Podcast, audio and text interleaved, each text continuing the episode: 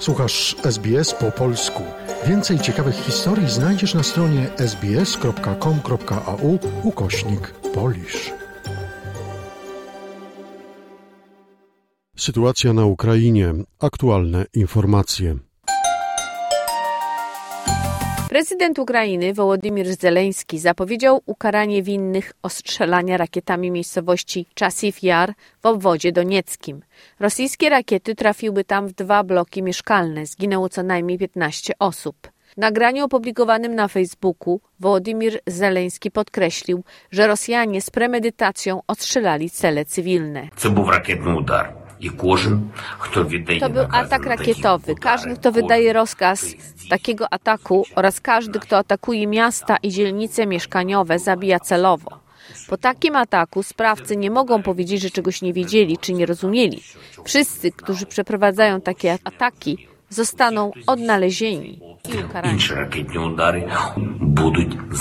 Ukraiński przywódca dodał, że od początku rosyjskiej inwazji zbierane są dowody zbrodni popełnianych przez Rosjan na terenie Ukrainy. Biorą w tym udział również instytucje międzynarodowe. Rosyjskie władze prowadzą w więzieniach rekrutację do prywatnych kompanii wojskowych, przekazał główny zarząd wywiadu sił zbrojnych Ukrainy. Według jego informacji Rosjanie obiecują amnestię po odbyciu pół roku służby. Nie ma też znaczenia przestępstwo, jakie popełnił więzień. Rekrutowani są nawet zabójcy.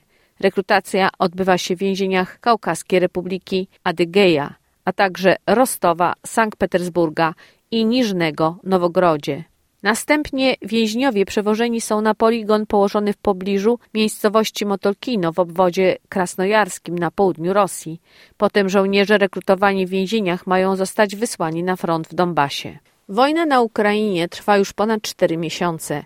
W wyniku rosyjskiej inwazji zginęło wiele niewinnych osób. Tymczasem były kanclerz Niemiec Gerhard Schröder oświadczył, że nie zrezygnuje z możliwości rozmawiania z prezydentem Putinem. Były kanclerz Niemiec udzielił wywiadu, który został opublikowany w niedzielę na portalu Dziennika. W tej rozmowie Schröder oświadczył, że nie zrezygnuje z możliwości rozmawiania z rosyjskim przywódcą. Zdaniem niemieckiego polityka niepotrzebna jest też debata w sprawie dostarczenia przez Niemcy broni Ukrainie. Dlaczego mamy koncentrować się na dostarczaniu broni? Nie wierzę w rozwiązania militarne. Wojnę można zakończyć tylko w drodze negocjacji dyplomatycznych.